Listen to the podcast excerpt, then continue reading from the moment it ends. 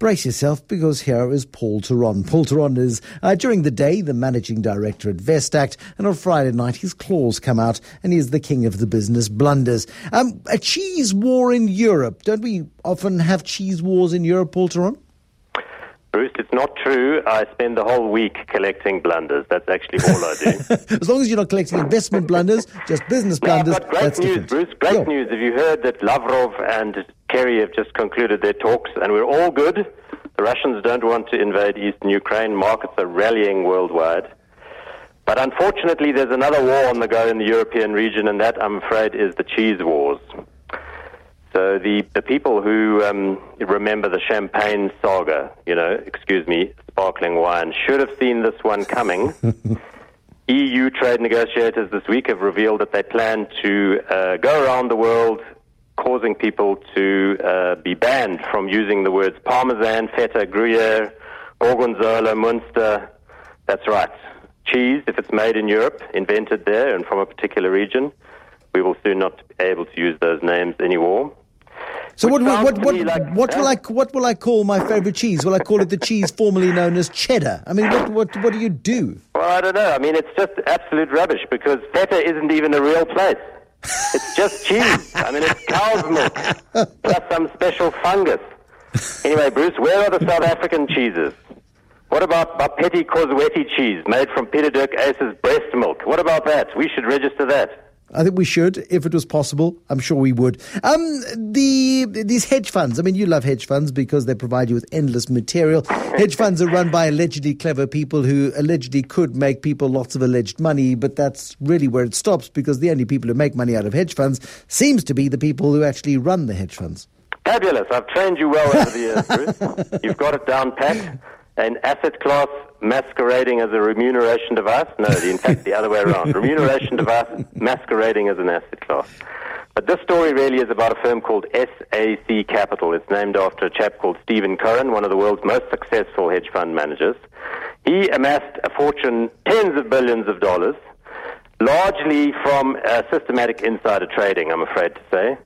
Uh, he's the chap who's got the, the the, the shark, the one that's sliced up in, in a tank in formaldehyde made by Damien Hirst. But anyway, it's not gone well for Steve Cohen over the last few years. He's been forced to shut down because of the insider trading. And now, in fact, he's been forced to change the name of the firm and give up all external funds. So he will henceforth only manage his own money. But the funny story is that he's changed the name of the firm to 0.72. So it was SAC Capital. From now on, it's going to be called Point Seven Two which got people started on what are the dumbest names of hedge funds around the world. Okay. So, for example, there's one called Best of Breed Capital, which makes it sound as though your money will be looked after by a dog lover. Yes. There's Fossil Capital Management, which sounds a bit old fashioned, don't you think? Then there's Pirate Capital out of London. I presume all the fund managers are Somalis. And finally, there's a firm in the US called Waterfall Eden, which makes it sound as though your fund manager is wearing a loincloth and hasn't shaved for 20 years. Anyway, the joke about 0.72 is that that's perhaps the blood alcohol level of employees. It must be higher than 0.72 at all times. Absolutely, because you know, some of these people are crazy. I'm a little bit frightened of your next one. Um, why are you having a go at Durex? Look, Durex uh, is an important global brand, uh, the world's leading condom maker. That is owned by a global consumer group called Reckitt Benckiser. And this week, Reckitt Benckiser announced a deal to buy the global rights to what they call intimate lubricant, KY. You know, KY jelly. That will be bought from Johnson & Johnson. So now these people are going to own Durex and KY jelly. Their path to global riches is assured and they say it's going to be put into their expanding sexual well-being category.